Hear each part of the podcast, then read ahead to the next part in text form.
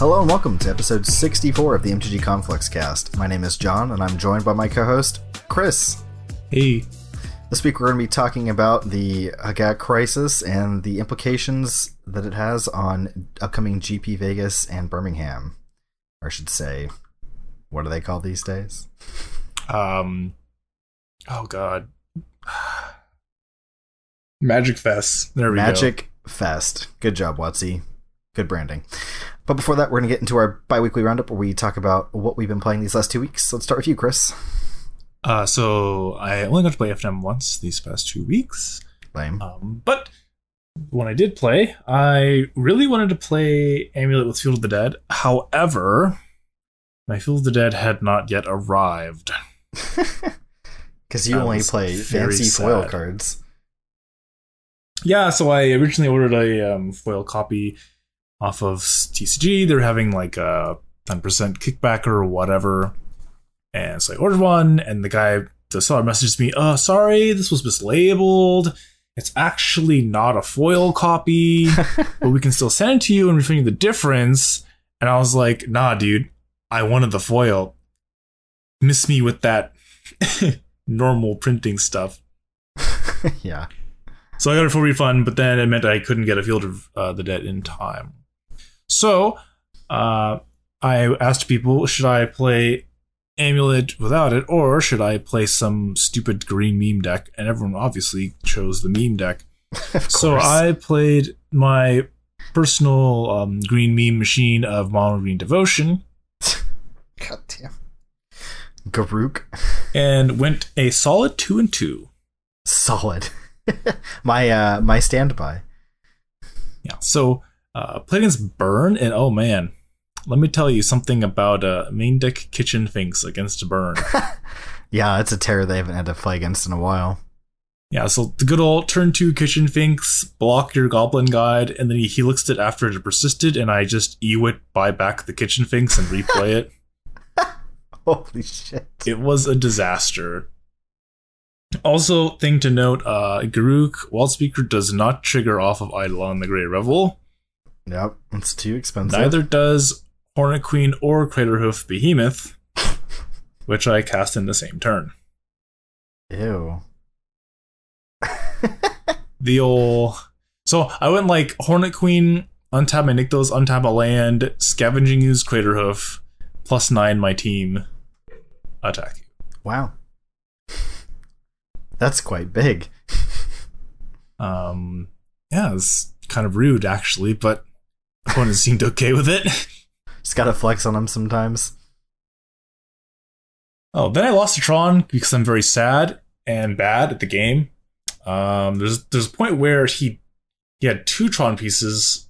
He had like mine, mine, tower, forest, and he had played an O stone the turn prior. So I go packed for an ooze, play an ooze, and I, like an idiot that I am, decided that I should destroy his Oblivion Stone. When in fact the correct thing was to destroy Urza's tower, because he untaps, draws Sylvan Scrying off the top, Sylvan Scryings for his last Tron piece, and then alls dusts me, and I'm very sad. Oof. All Is Dust is a beating. So I, I lost that one. Uh, I don't remember I lost to round three.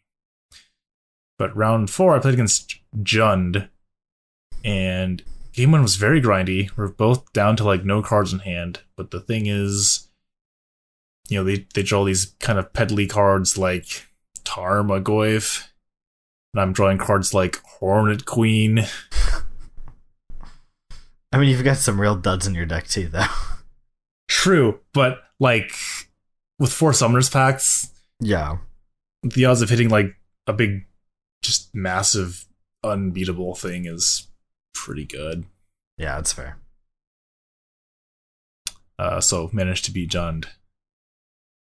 That felt pretty good. But um, going 2 2 did not feel so good. Yeah, it's a bit of a bummer. But you're playing the meme deck. What do you, what can you expect, right? Yeah, I mean, it kind of knew what I was signing up for. I, at least I got to you know play play my how much mana? Uh, seventeen mana worth of cards in one turn. I Yeah, it's that's really gross. It's fine. Uh, but I have been able to play Field of the Dead online because I don't play Foils online because why would you do that? They look Hey, terrible. I've seen people do it. I had an opponent last night. Almost everything was foil. Yeah, it. I I don't get it. So like, I have this fully foiled amulet deck on paper, and then online, it's literally the cheapest copies. Like, I don't even have um, uh, this was Guildpact, um, Simic Growth Chambers online. They're just like modern master ones or something. I don't know. Yeah. Yeah, my, my cards online are a nightmare. I've got like one full art cryptic command, and then like the others are just a mix of printings. Yeah, I think at least most of my cards are all same art. Oh, that's not true. I have um two masterpiece Engineered Explosives and one like modern masters one. because at the time I purchased them, they were the cheapest ones. So- Really? That's weird. yeah, when I first bought it, the masterpieces were the cheapest. I mean, that's and then I think with. Modern Horizons, the um, that art was the cheapest. makes sense. But anyway, Feel the Dead, sweet man. Yeah, uh, you craned me with it the other night. Uh, I've been playing it in the main deck, and everyone on you know the Amulet Discord's like, "Oh, this is a sideboard card. Why would you main deck this? It's so situational and narrow." And while that may be true, um, we're looking at you, Bojuka Bog. Uh, we have all, all these kinds of lands in our deck that are very narrow and situational. It like lets you backdoor into being a scapeshift deck. Y- y- well, a Valakut deck. Yeah, I guess that's No Yeah. big skip shifts here. Um, but yeah, it gives you like this inevitability against control decks. It also helps you stabilize against uh, creature decks if you manage to live that long. yeah. I guess I'm thinking of like uh, standard scapeshift is kind of the field of the dead. Or what is it? Uh, Yeah. field of the dead. Is it field of the dead? Field Yeah. of the Dead. Field of the Dead deck uh, de jure right now. But um, so yeah, there's a game I played against Hogak, and I will say most of the times my zombies kill my opponent is because they're playing Hogak, and he apparently uh, mained like Amulet was his main deck previously, previous to him playing the Gak, I guess. wow, what an asshole! And so he's like, "Oh, I like the deck. You know, I, I I used to play that as my main deck." I was like, "Yeah, it's cool. You know, it's fun, whatever." And so we're going along, and we're both pretty low. And he has a Hogak because they always have a Hogak, plus like five other creatures. and my board, I think I have two amulets and an Azusa. Or no, I don't know. So the, the previous turn I had attacked him with a Titan. So I untap and he upkeep Assassin's Trophies that Titan. Oh, I see. So I go make another Titan. And then I give it haste. In response to giving haste, he Assassin's Trophies that Titan. Oof. So I just make another Titan, What the fuck? which made another Titan. While I and then I made nine zombies along the way. what? What the hell? Or oh no, actually, maybe he Assassin's Trophied my haste land. Yeah, I think he killed my haste land. So I, I had so I ended the turn with two Titans, nine zombies, and, a, and an Azusa. Jesus Christ. And I started my main phase with an Azusa and like some amulets. Nine zombies? Jesus Christ. Yeah, because the the Titan, the second Titan, got Suva to copy the field of the dead. Oh my god. It's just like double zombies, like four of Uh. the nine zombies are on that that ETB trigger. That's so gross. I didn't even think about how you could double up with Vesuva. So you can just go turbo zombie mode. Yeah, so I think I was at two life. So my last two lands were Vesuva, um, Crossroads. So I made four zombies, gained two life, so up to four. So I have two Titans, eight and oh, sorry, two Titans and nine zombies against his Hogak plus six other like five other attackers. I'm surprised people aren't more hyped on this card because it gives you know ammo and a dimension it didn't really have before, which is going wide, right? Like Hornet Queen was your only really way to go wide. Yeah, And and, the- the it's also a like- way to like um, continue pressure after they've answered your Titan. So typically, you just go get Tolaria West Bounce to make a new Titan every turn. Yeah. But you can also just get the Field of the Dead, and if you have an Azusa, it's like, well, I'm just gonna make three zombies a turn, which is still six power, which is the same amount of power that a Titan gives you. hmm So if you have a Zeus and a bounce land, it's it's qu- air quotes making a Titan every turn. It's better without an amulet too, right? Uh, yeah. I mean, you don't need an amulet to just make a bunch of zombies. Yeah, yeah. Whereas like the to have the Titan really get up and running, you kind of need an amulet. And then you know, making your primeval Titan also Grave Titan's really gross. yeah, I'm pretty into that. I don't know. I'm like, I'm obviously not an expert about amulet, but when hearing you talk about it and watching you play with it, it just seems insane to me.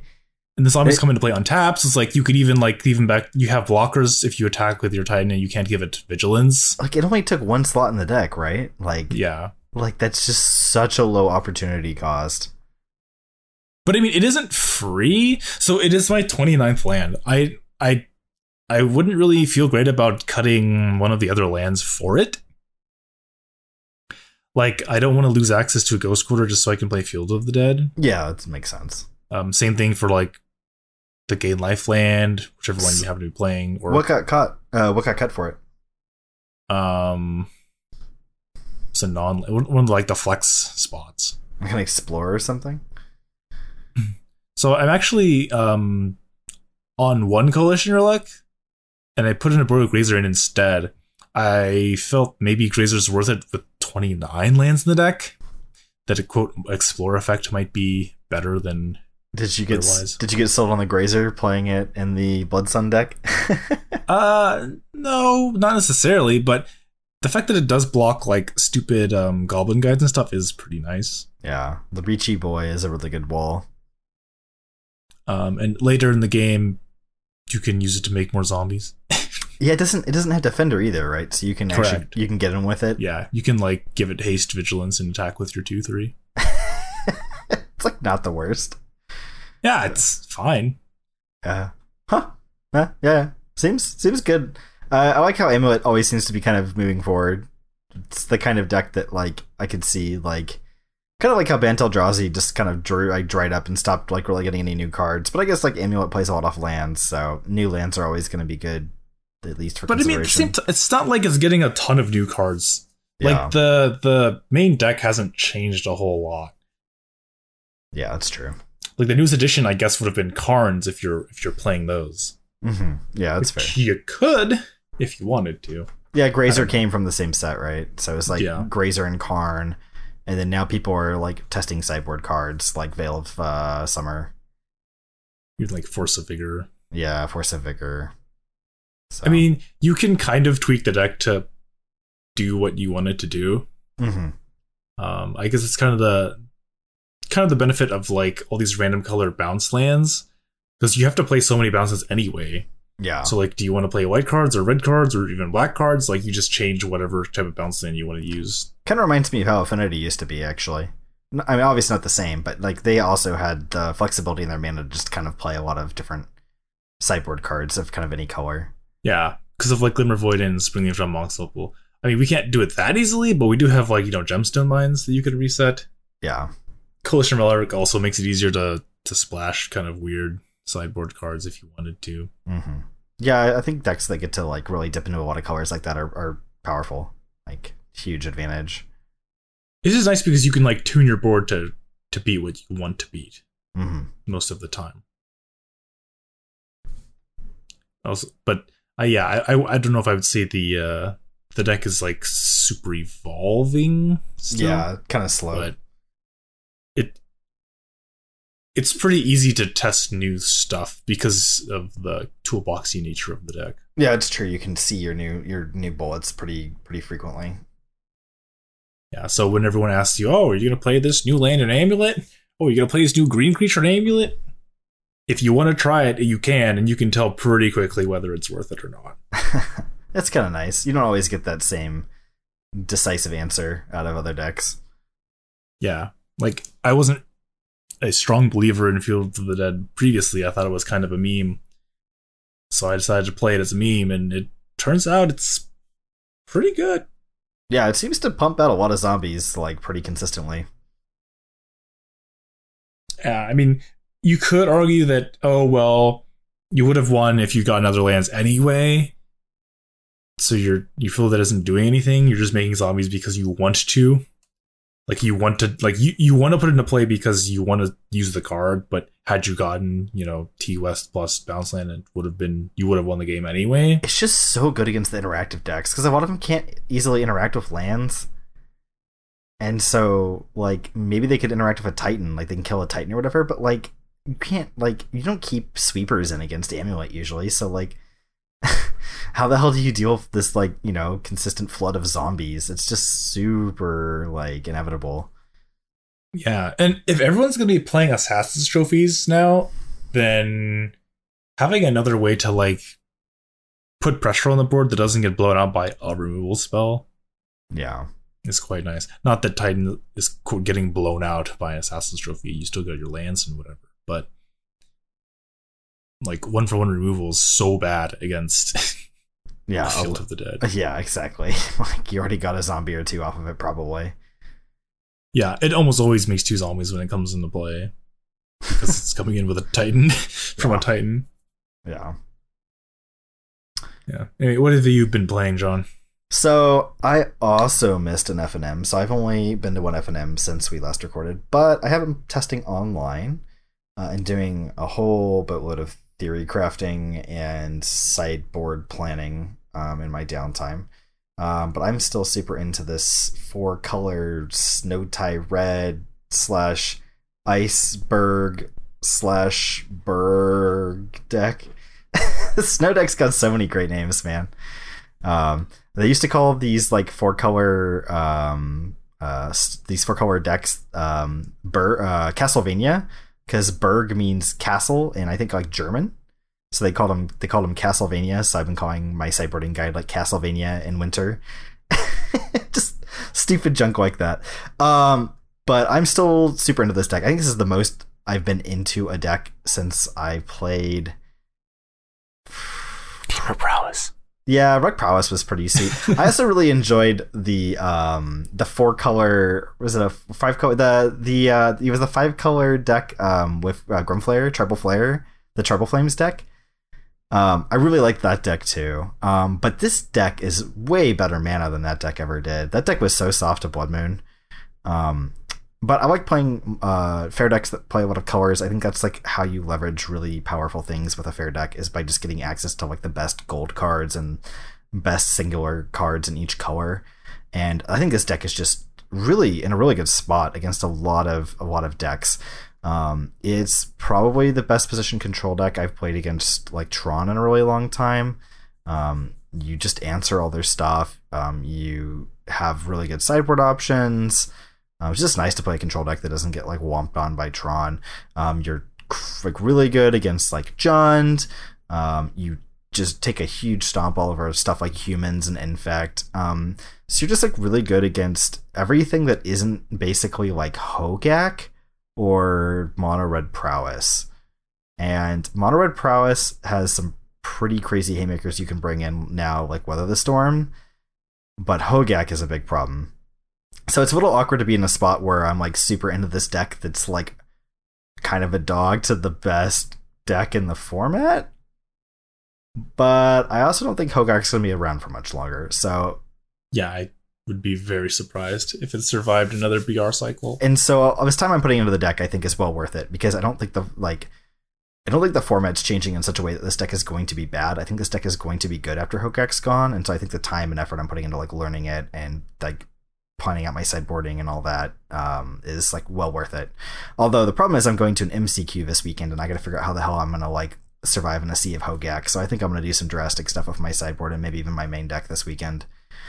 Um, but I finally picked up the deck online through the Cardhoarder loan program. I had to increase my limit a little bit because the deck is obscenely expensive because Wrenn and Six and Force Negation are just crazy expensive online. Um, In paper as well. Yeah, they're really in Six is like 110 ticks or something now. It's crazy. Um, but um, I had some interesting, notable uh, things going on, so I think I'd talk about a few of them. Uh, I played against Jund last night. We were trying to get like a Discord video call going, and then like someone else wanted me to record it with like screen recording software, and so um, I was like really distracted trying to get someone into the chat, and they were having a hard time like on Discord like connecting with me for whatever reason. And my client was like super laggy because um, in like the previous game we had like ulted Wrenn and Six and done a bunch of other crazy shit like had a ton of permanents in play. And like the client was just freaking out where like anytime you tapped a land for mana the like prompt for what color mana you want would like shoot up to the top left like the far top left corner of the screen. I've never seen that before. Like so you're like click a land and then you're like oh i want to make black it's gonna go all the way up to the top left corner then like back down to your pile of lands and then click another land and go all the way back up to like the top left corner um and so it was like my client was just lagging. I was like kind of tilted by that, and then like trying to get this person into the call. And so I accidentally F6 in game two through our first two land drops. So I make my first land drop on turn three, and we go like basic Astrolabe, basic, basic Blood Moon on three, and they just couldn't beat it. They they just lost. Like we won the game. We we literally did nothing the first two turns of the game. just nothing, nothing. Land, land, land. Turn five. Blood Moon. Go. My opponent just couldn't win. I wonder if opponent was like, "Is this advanced BM?" like I just don't even know. It was ridiculous. And so uh, we're playing with Daniel, and like after, I think even after, the, I think it was before I missed the second land drop. It was like after the first one. He's like, just concede, just go to game three, just concede. I was like, no, no, no. I want to see like you know what he maybe he boarded some stuff in or whatever. So like, I'll keep playing. And then opponent just like doesn't play a threat, and we just like slam the turn five Blood Moon, and we're like, huh, our opponent might just be dead. and sure enough, they just couldn't do anything. I I think they eventually found like um yeah, they found a second swamp and were able to play Leyline of the Void with our Wrenn and Six on like six.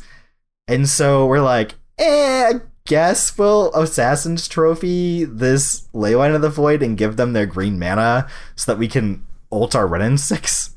So we like do that ult Wrenn and Six, and then they um they kill our blood moon with like an abrupt decay or something. But then we just have a Wrenn and Six emblem, and they can't beat it. Like they just can't Yeah. beat it. They're already at like eight or something, and we have like uh, seven cards in hand and a Wrenn and Six emblem. Like, and they have nothing. Yeah, Red Six L is insane. So, so beat Jund despite like heinously misplaying.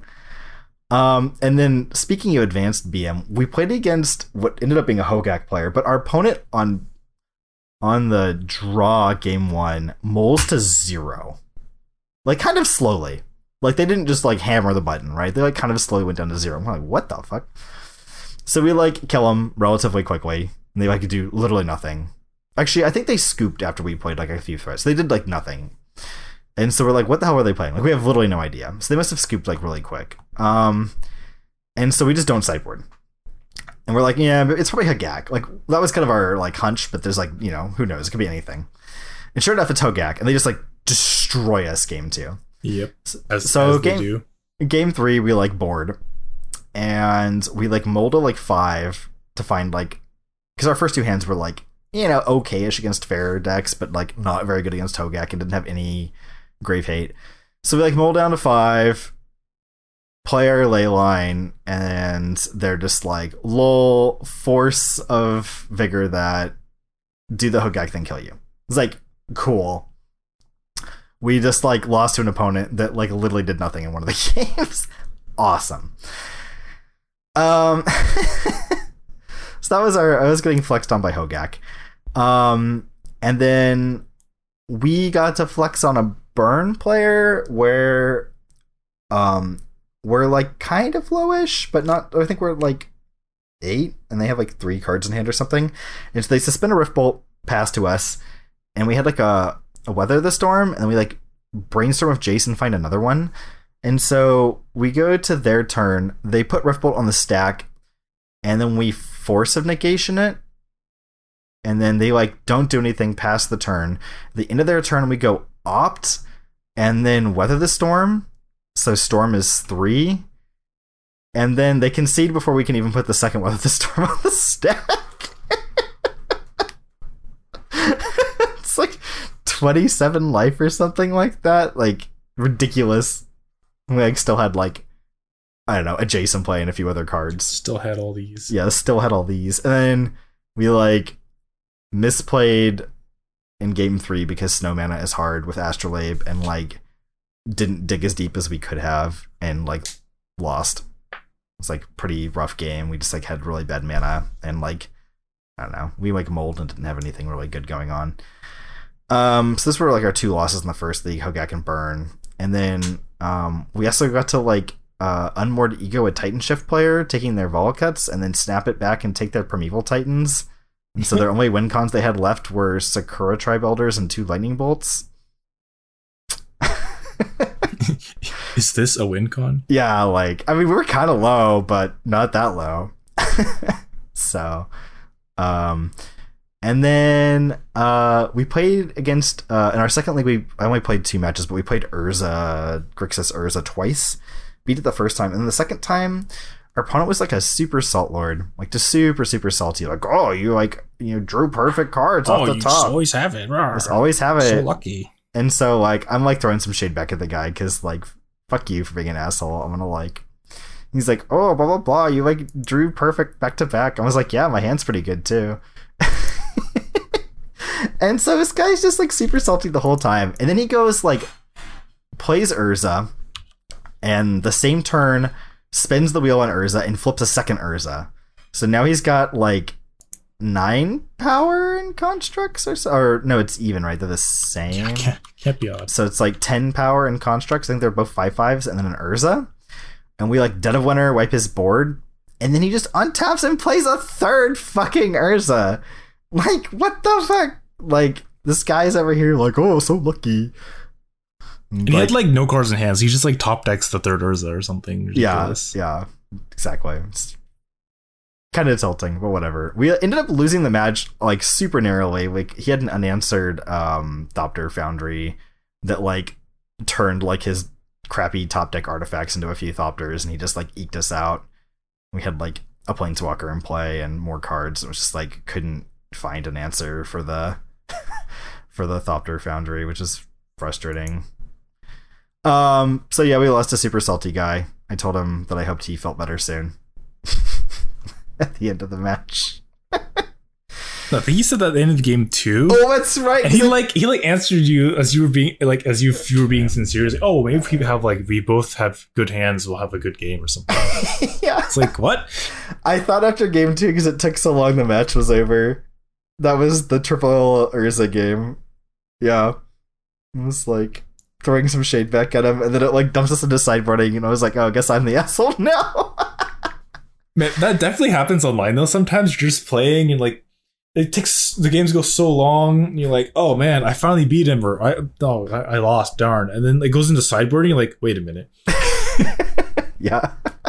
I've had that happen in paper, but it's like way more awkward because you like start like, you know, packing up and your opponent's like, what the fuck? Like, we have another game. I've done that a few times at like PPTQs. Oh man. Uh so that was uh that's what I've been doing with uh uh four color snow tie red. Uh deck's pretty sweet. Um the losses, like, you know, the burn and Urza loss were honestly like pretty close. Um, and then the Hogak, the Hogak loss was just brutal, like just pure savagery. Um, I need to play against the deck some more online, but from what I've heard from other people playing the deck, it's just, it's bad. It's real fucking bad. So If you play enough online, I'm sure you'll you'll play. Hogak yeah, again. I was talking to someone earlier. They played against Hogak four times in one week. like, dear God, man, that would just break me. So probably Oh, fast, fast leak. I have a Hogak uh, story. So my, I think my record against Hogaks right now, online anyway, is like four and two. So four wins, two losses. It's pretty good, pretty good. Uh, one of my losses I was against the crab variant, and I lost game three not to the big bad Hogak man, but to some crabs. You died to crabs. Kind of. What? So at one point, he just decides that he's going to stop milling himself with crab. oh no. And I, I don't I don't know why. It's like I, I torment scripted him once or something, and he's like, Oh, that's it. I'm fuck I'm just gonna mill you now. Which made no sense to me at all. Because like it was a one shot deal. Like I don't even have a recurring way to recur a Bojuka Bog or anything. He's like, no, I'm just gonna mill you, and he just gets the magic fucking mills, man. That's amazing. Like the first first one mills two Path to Exiles, the next one mills like my Haste land, and then he mills like my Double Strike land, and then he mills like my Tolaria West, and he mills my Field of the Dead. It's like, what? Like how? How? how? Wow. So did you die to, to mill or did you die to, to beats after you had all your relevant cards Well, stripped out of your deck? I did die to beats, but I had like 12 cards in library. wow. I got to the point where I play a Titan and there's like, oh, there's like four lands in my deck. Like, do I even want to take these lands? Huh. Like, not really. Wow. Failed to find. Amazing. Yeah, so that was really kind of tilting, if I'm being honest. yeah, yeah. It's uh it's pretty tilting. But it's like, would I have died sooner if he just milled himself and he played Hogaks? I don't know. I would have drawn paths. He had the he had the galaxy brain, like soul read, I guess. Playing against fucking Maximilian Pegasus online, I guess. Yugi boy.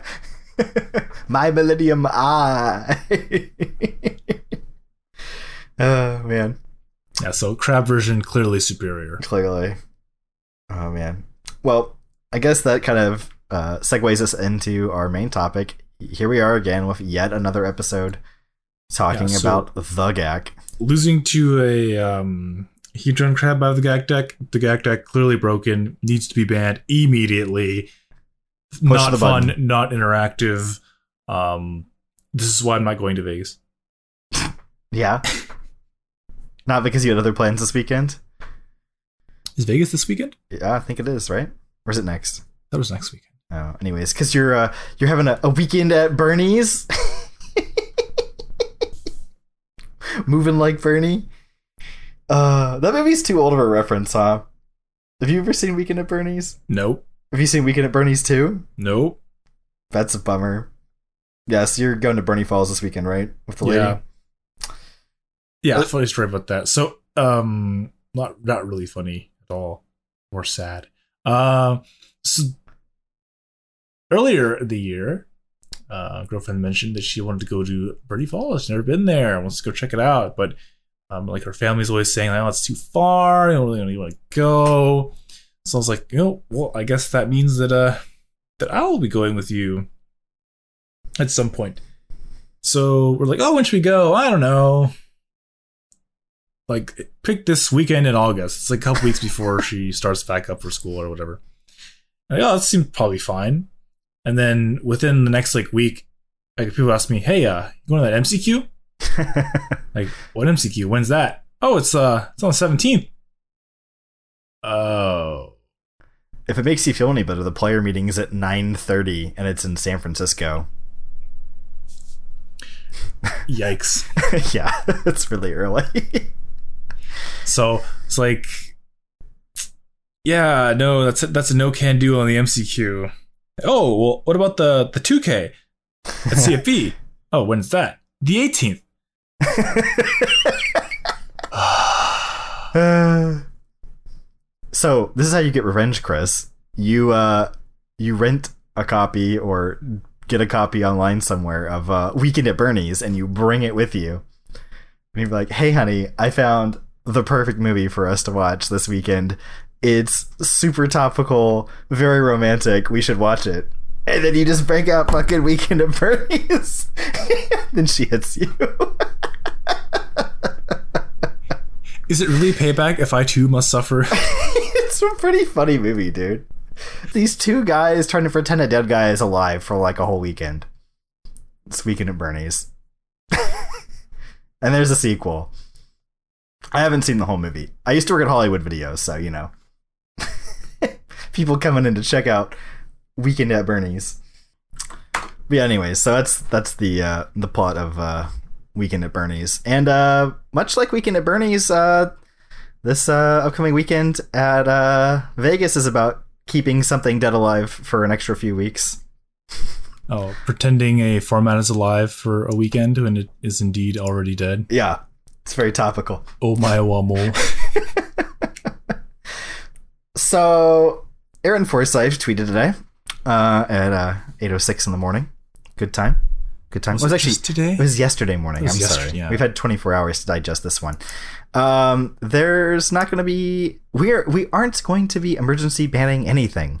There are scheduled BNR announcements. The next scheduled announcement is on 826. Twitter proceeds to collectively scream "Ree!" yeah. Um disappointing, I think. Yeah. So this is actually kind of uh, more than meets the eye issue. I I feel because I think there's valid reasons to and not to make an emergency banning on ye old gacky boy. So I found a um, very well put together uh, post on the Reddit talking about data and reasons why the Gak should be emergency banned. Um, it's By- a guy. What the hell? KT Kensith. I don't know how to how Yeah. his fucking name. Kitten sinks? Kitten shanks? Ethan Shinks. Yeah. That's my best effort. So basically, um, the gist of the post is saying that uh, Hogak should be emergency banned, not just because of how dom, but not just because of how dominant it is, despite being very dominant. Uh, he goes on to say that the reason we might want to emergency ban this card is because it is correcting a mistake in the previous ban cycle that didn't adequately address the issue that was at hand. So, Watsi correctly determined that the Hogak deck was too powerful Surprise. and deemed to ban Bridge from Below, which is what we kind of all expected, right? Yep. I, th- I think on the here us here in the cast also made that prediction that they would not ban the Gak, um, probably because he had just been printed. Yeah. Don't want to don't want to cannibalize your new headlining product, right? Yeah, and I also think that uh, a, you know, the community seemed somewhat split on whether or not um, that would have been enough, or if Gak was the the true offender and not Bridge. But it seems pretty clear now that Hogak himself is is the problem because the the deck, despite a direct ban, has been putting up basically equally dominating results post ban. A lot of people say the deck is better than it was. like a lot of a lot of people that have been playing the deck like competitively are like, "Oh, actually, we were building the deck wrong because of Bridge from Below, but now that we aren't fixated on that, the deck is actually just built better than it was before, which is terrifying." Yeah, it's like more consistent now than it was before, I guess. Yeah. Which playing against the deck, two and two Gak seems pretty consistent to me. Yeah. I mean, they they do have to attack to win now, which is, you know, I guess a big downgrade, but they're doing the thing much more consistently now, which is really scary. Yeah, and so his his main argument is that this emergency ban would be to correct the issue of this deck being too oppressive because that problem wasn't actually addressed with the previous ban. Yeah. That, I think that's something we agree on, right? Yeah, um, it's obviously pretty busted. Yeah. Um, he continues on to, to talk about how it will affect the upcoming GPs, uh, Birmingham and Vegas, saying that the modern environment just isn't fun to play in with hacks running around, and so they can quote save these these tournaments by um, removing the Gak menace. Yeah, it's uh it's kind of a bummer. I've been hearing a lot of people are kind of down about this tournament. Like even like pro players cuz it's just like you're just like throwing gags at each other. It's like Eldrazi Winter, right? Like it's not a very skill intensive format right now. Like you, you play the Gak step 1.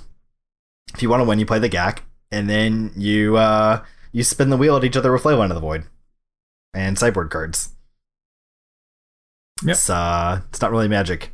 It's like uh, I don't know, go fish. It's not even go fish.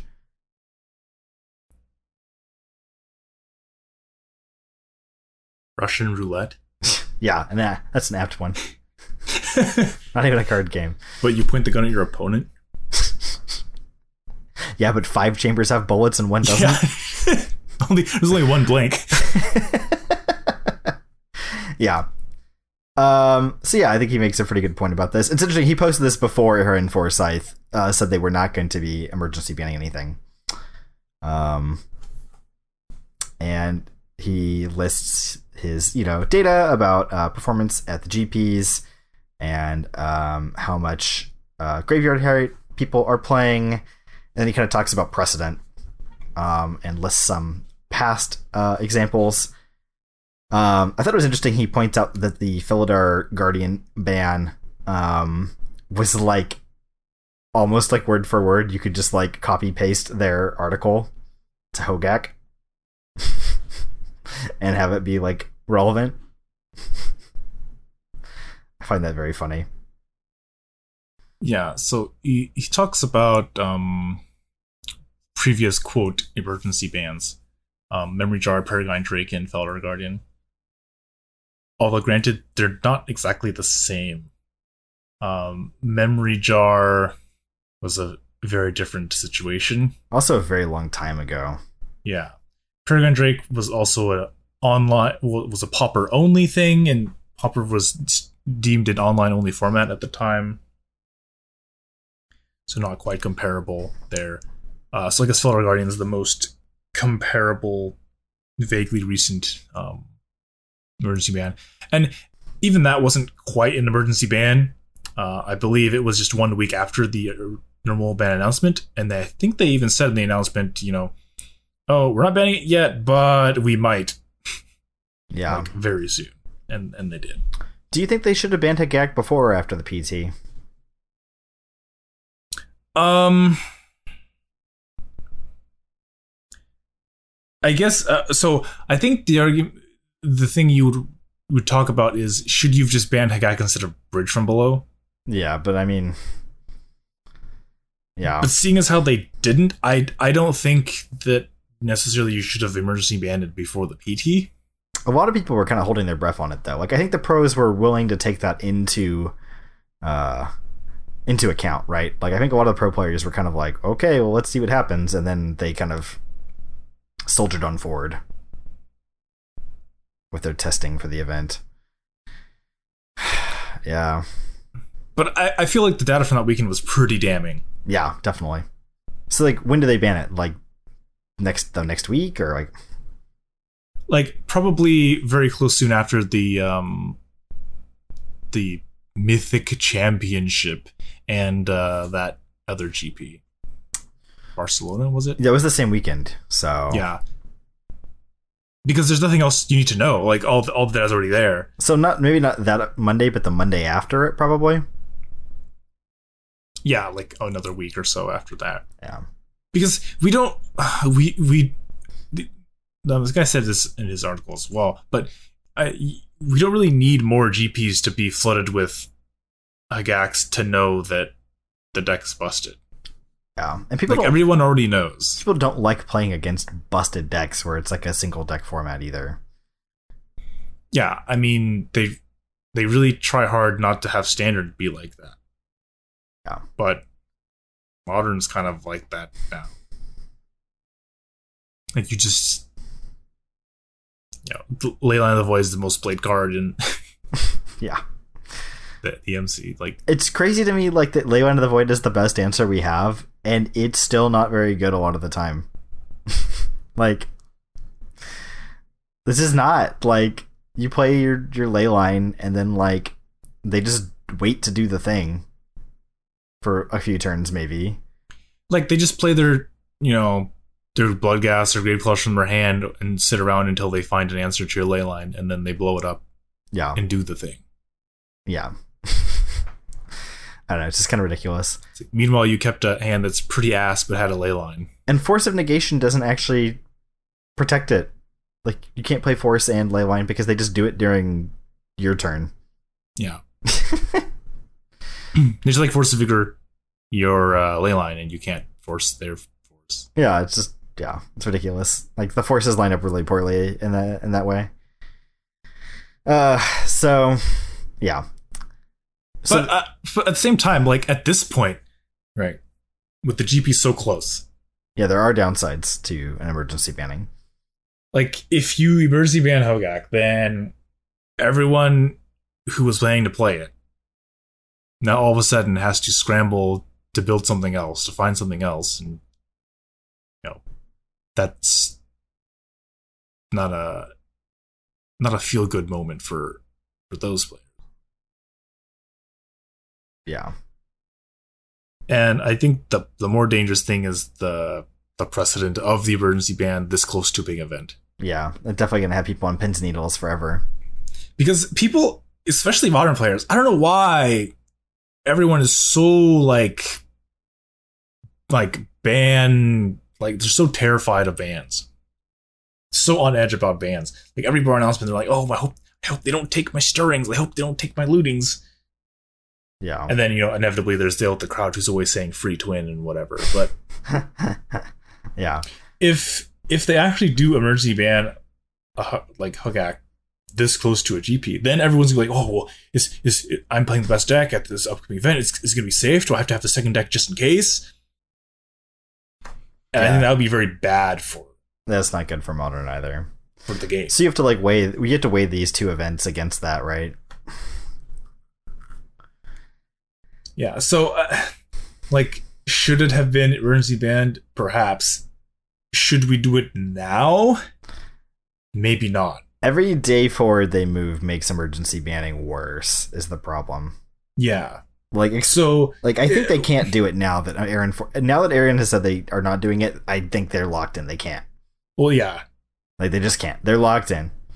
because if Aaron Forsyth tweets this thing, we're not going to ban, we're not going to emergency ban it, and a week later they say actually we're emergency banning it, then we're going to flip the fuck out. I think it's a foregone conclusion that on the 26th, Hogak at the very least gets banned, though. Yeah, Ex- especially with um with that tweet. Yeah, did you see the the Maro tweet? Uh, I don't think so. The, someone was asking them about like mistakes in the game or something like that, and Maro said, uh, blah blah blah. I think they're asking about like color pie stuff or something. Uh, I think they said like most blue cards in the game or whatever are like really good, and then was like, "Oh, we have mistakes like throughout the history of the game. Our most recent one is a green black hybrid or something like that." it's like, oh, okay, like even fucking Maro is like throwing basically shade at Hogak, like, yeah. And what's crazy to me about this card every time I think about it is like this card would have been so much better for the format if it just didn't have trample. Like it would still be really, really good and maybe too good, but like just taking trample away from would, make such a difference. Oh yeah, You just can't jump block the damn thing. It's crazy. Like it's just crazy. Ah, yeah. Like you, it's just really hard to deal with an eight eight trampler on turn two. yeah. Yeah. I just feel like every time the thing is, like, if you do deal with it, they just replay it the next turn. Yeah. Every time that this card comes up in conversation, I feel like people just kind of end up throwing their hands up in the air, like because they just can't explain it. And this is like, what does this mean for the play design team? Right? Like the play design team had really been getting a, a decent reputation for this up until this point. I think. I think people were really starting to trust the play design team, right? Like, like oh, they're like keeping you know things from being too crazy. They're doing a really good job. Like, I feel, I feel like Sure, but public opinion was was good. Like, uh, I think they had favorable public opinion for the play design team. Yeah, okay. But we, we've also known that, um, I guess before the play design team, they never once even considered implications of eternal formats, really. It's terrifying. Yeah, so they just print stuff in standard, and does it end up breaking something like, uh, whatever. It's just crazy to me that they printed a specifically for modern set because like their their excuse is usually we don't test for modern, right? They're like we don't test for modern because it's just like too much, like the ripple effect. They want to test for legacy and modern and standard. I get it, like whatever. But like this was a modern only set or like a eternal only f- set, right? Like their scope for testing was much smaller.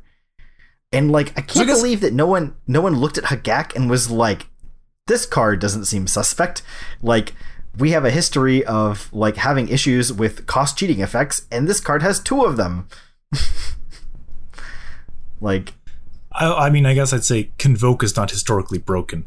Been broken. no, but things that let you But, cheat on um, mana have like. yeah, yeah, and and Like Delve has Sprout been Swarm like, is a perfect example of Convoke being very busted in certain situations. Like that card was a limited just nightmare. It still is in many Pauper cubes to this day. like Convoke is very powerful. Yeah, but it nowhere is close to an issue of Delve, which the card has as well. Yeah, I don't know. It's just crazy to me that that like no one no one caught this. I wonder I wonder if there was like just a tweak. Like, every time this comes up, it's because someone made a tweak late in the design process, right? Like they just tack something onto the fucking card at the last, you know, the the you know twelfth hour or whatever. I'm wondering if like this card got like its cost lowered, or the like graveyard stipulation or trample tapped maybe on. maybe it was like five and three, you know, green black hybrid pips, and they're like, oh man, three is so many. Let's just just drop it down to two. It'll be fine. I feel like the version of this card, like, mu- it must have been just subtly different, but like in a way that made the card much less easily playable in these like turbo graveyard decks. I just I wonder what it was. Was it the cost? Was it was it you know trample? Was it the castability from graveyard? Like, ah, yeah, yeah, was it just like, oh well, if it doesn't have trample, it just feels like a a graveyard Tarmogoyf, and we wouldn't want that. Ugh. yeah. I just it must have been like someone trying to like make a like a flavored tweak to give it trample, or like they just thought it was overpriced at three pips. Three pips is believable to me. That that one actually, I could see that. I could see three pips, one getting cut down to two, being something that happened. Because like if it has three pips, it's so much harder to put into play on turn two. Yeah, it's still pretty good though, Yeah, it's still quite good. but not not like what we're seeing. it's still pretty doable though, like pretty doable, but not nearly. I think the consistency, right, is like losing that consistency Yeah, but I mean, how many games do you see just like turn one Stitcher's Supplier and like you're no one wants to kill Stitcher's Supplier, yeah, and it's like, oh, turn two is Satyr Wayfinder. Oh look, I milled over a Gak. yeah. I have two creatures. Bye. or, Here's a Gak. or they milled a Gravecrawler with the supplier. Like, yeah, the lines are just way too easy on, on two. I guess on three, it's very much less incidental, right? yeah, it's it's you're probably noticeably less likely to just oops, here's a Gak. Yeah, two. you have to have like creature into creature creature basically, which is much harder to do. And it's not enabled by Narcomoeba because it's blue. So Yeah, they all have to be one drop creatures. Yeah, so you have to spend all three of your your first two turns of mana on casting one drop creatures. Yeah. But uh yeah, whatever the case is, they definitely screwed the pooch on that one and here we are now. So yeah, I don't I don't think uh I don't think an emergency banning is gonna happen just because I don't think they want I mean they charted out Aaron Forsyth for this one. I don't think he's gonna I don't think they're gonna risk, you know, whatever whatever credibility he has. I mean, I say that kind of jokingly, but I mean he does, right? Like obviously the like we believe that since he tweeted this, there's no way in hell they're gonna go back on it. So I guess that means he has, you know, some amount of, of credibility or perceived credibility with the with the company's decision making pro- process at least. Maybe we don't agree on on what he says, but I think we we believe that they're not going to renege on anything that he's publicly stated, right? Yeah, At, at this level, at least, of this this height of importance. So I guess it's just kind of disappointing, right? As people who Yeah, play the format, to to just to see what's kind of like right? let Yeah. Hogak wreck modern for as long as it is. I mean, people always like to compare this to Eldrazi Winter, but don't think Eldrazi Winter was um, lasted as long as Hogak. They didn't miss the mark on Eldrazi Winter either. Like they, you know, they hit the right cards. That's true. And, like It also um kind of came out of nowhere. Murdered everyone for a weekend.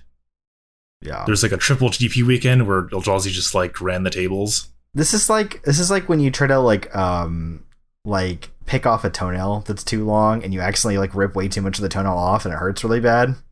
Like that's what this is.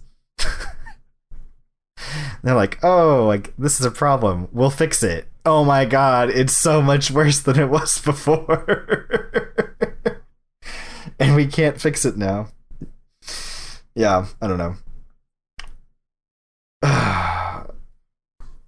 I think like everyone it's just kind of feels uh, like trying this. to remove a splinter from under your, your finger, and you get you get like half of it out, and it still Oh. hurts, but you're like, this is fine. I'm just gonna leave this here for a few weeks and deal with it later. it gets infected. uh, yeah. So, I guess looking forward a little bit here, I think the format's in a pretty good place after Hogak goes. Although there are some other things kind of a brewing in the background, right? Uh, this Urza deck is quite good.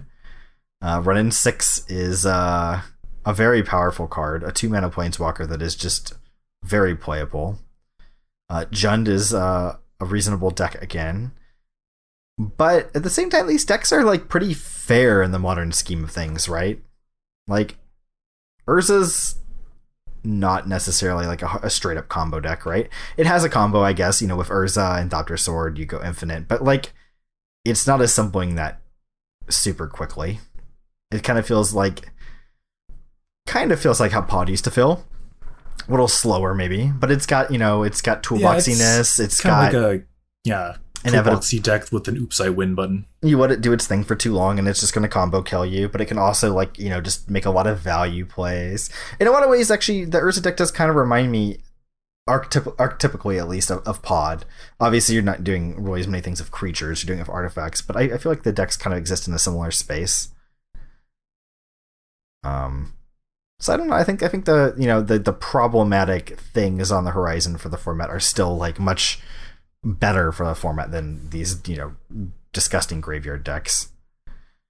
Yeah, I guess we don't really know. So, like, Modern Horizons was supposed to, you know, spark all these new decks or give, like, you know, uh, lesser played strategies, more tools to play with, and we don't really know what those are because Yeah. whatever they are, they probably get shit stomped by like Hogak. Yeah, definitely. So, Urza's probably like that one of those strategies that's, you know, new-ish or greatly improved by the uh, addition of Modern Horizons cards. But like, maybe there's a Yawgmoth deck out there that could be good.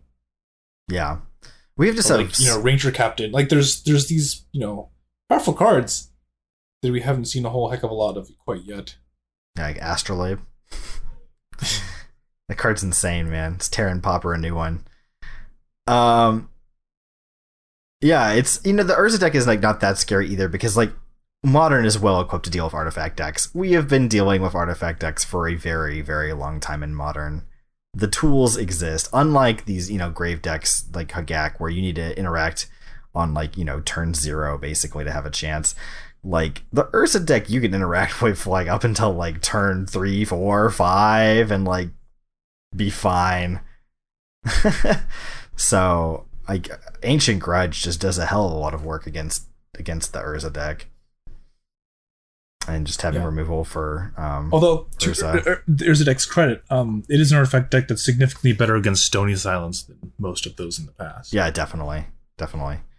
Um, and it's got you know it's got Tezzeret and um, uh, the Sai. the, the Sai. It's got it's got other win cons. The deck actually, I, I've been impressed by how many different angles the deck can attack from.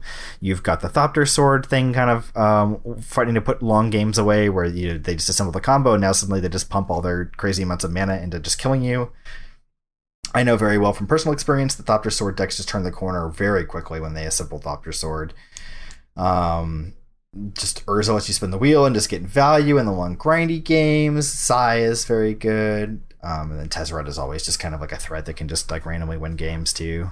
Just turning your your what is it five? It makes five fives out of your Yeah, random just turns artifacts. into a five five forever. Yeah, like it just kills a lot of decks randomly, especially after you've like kind of traded resources. Um. So yeah, I think there's a deck's quite good. I think uh, the four color snow deck is super sweet though. I think I think people are going to get more turned on to these uh these four color snow piles once uh once Hogak gets banned. I've been seeing ones of white too instead of red. Um, losing Wrenn and Six is kind of harder on the mana though. Like it does a lot to actually fix your mana, but then you get to play like the crazy new White Walkers that we were kind of also worried about before all this happened. There's been like a few layers of really powerful cards dumped into modern, and we're kind of haven't really dug into all that yet. Yeah, I think ever uh, blue white was like the had the spotlight of getting all the upgrades in recent sets, uh, starting with Teferi, Hero of Dominaria, Yeah. and then going on to get um, Teferi Time Raveler, and then now with Dovin's of Doom was also very good for that deck. Yeah. Dovin's Veto, and now they have you know Force of Negation. yeah, they've just been getting pieces of candy for a while now. Even um, Settle the Wreckage was a big add to that deck. and Search for Azcanta. Like in Narset, Yeah, Narset is insane. they, they've just gotten so many good cards. So, but the deck's just bad against Hogak. Like just bad. Like the data data shows people didn't respect the deck very well either. The PT it sounds like. Um, listening to other podcasts, it sounds like the builds people brought were not really as aggressively anti Hogak as they probably should have been. yeah, I mean, uh, no one's really playing Terminus anymore. Yeah, no one was playing like main deck Rest in Peace. It's kind of interesting because people were tinkering with that against like Dredge a while back, and like why didn't people feel it, you know, see fit to to do that against Hogak? Like Hogak was a much scarier deck, I think. Uh, rest in peace, too slow. Yeah. But anyways, I think we're gonna keep the episode a little shorter this week since Steven's not here, and honestly, talking about Hogak for the third week in a row is not the most interesting direction to go. Um, so let's let's look at the calendar here. We're recording here on the the thirteenth. You know what? Um, two weeks from now, Chris, it's gonna be the twenty sixth. It's gonna be B and R date, so it's gonna be a great day to record. So um, we'll be back recording on the day of the next ban and restricted announcement. To talk about Hogak for hopefully the last time. Yeah. Maybe they'll throw us another curveball in there, but yeah, we're hopefully we're going to be talking about Hogak for the, the final time. Uh, Stitcher's Supplier is banned. From, Uh, don't even. Don't even. don't don't even. Uh, but anyways, we're gonna move into our uh, our slot of the week. Uh, what are what are you super hyped for right now, Chris? oh man, my slot of the week is none other than Snow Covered Forest. Yeah, Oh yeah, tell me why. I went and uh, I acquired myself a foil snow covered forest for my amulet deck. Why the hell would you need one of those, you ask? Well, I'm so glad you asked. It's because of my uh, Solid Week last time around, Field of the Dead. Uh, you see, Of course. that card likes to have lands with unique names. And Forest and Snow Covered Forest are indeed different names. Yep, yep. So, if you have forest, snow covered forest, that's two different types. More likely to get some zombie action going on with your Field of the Dead. Wow.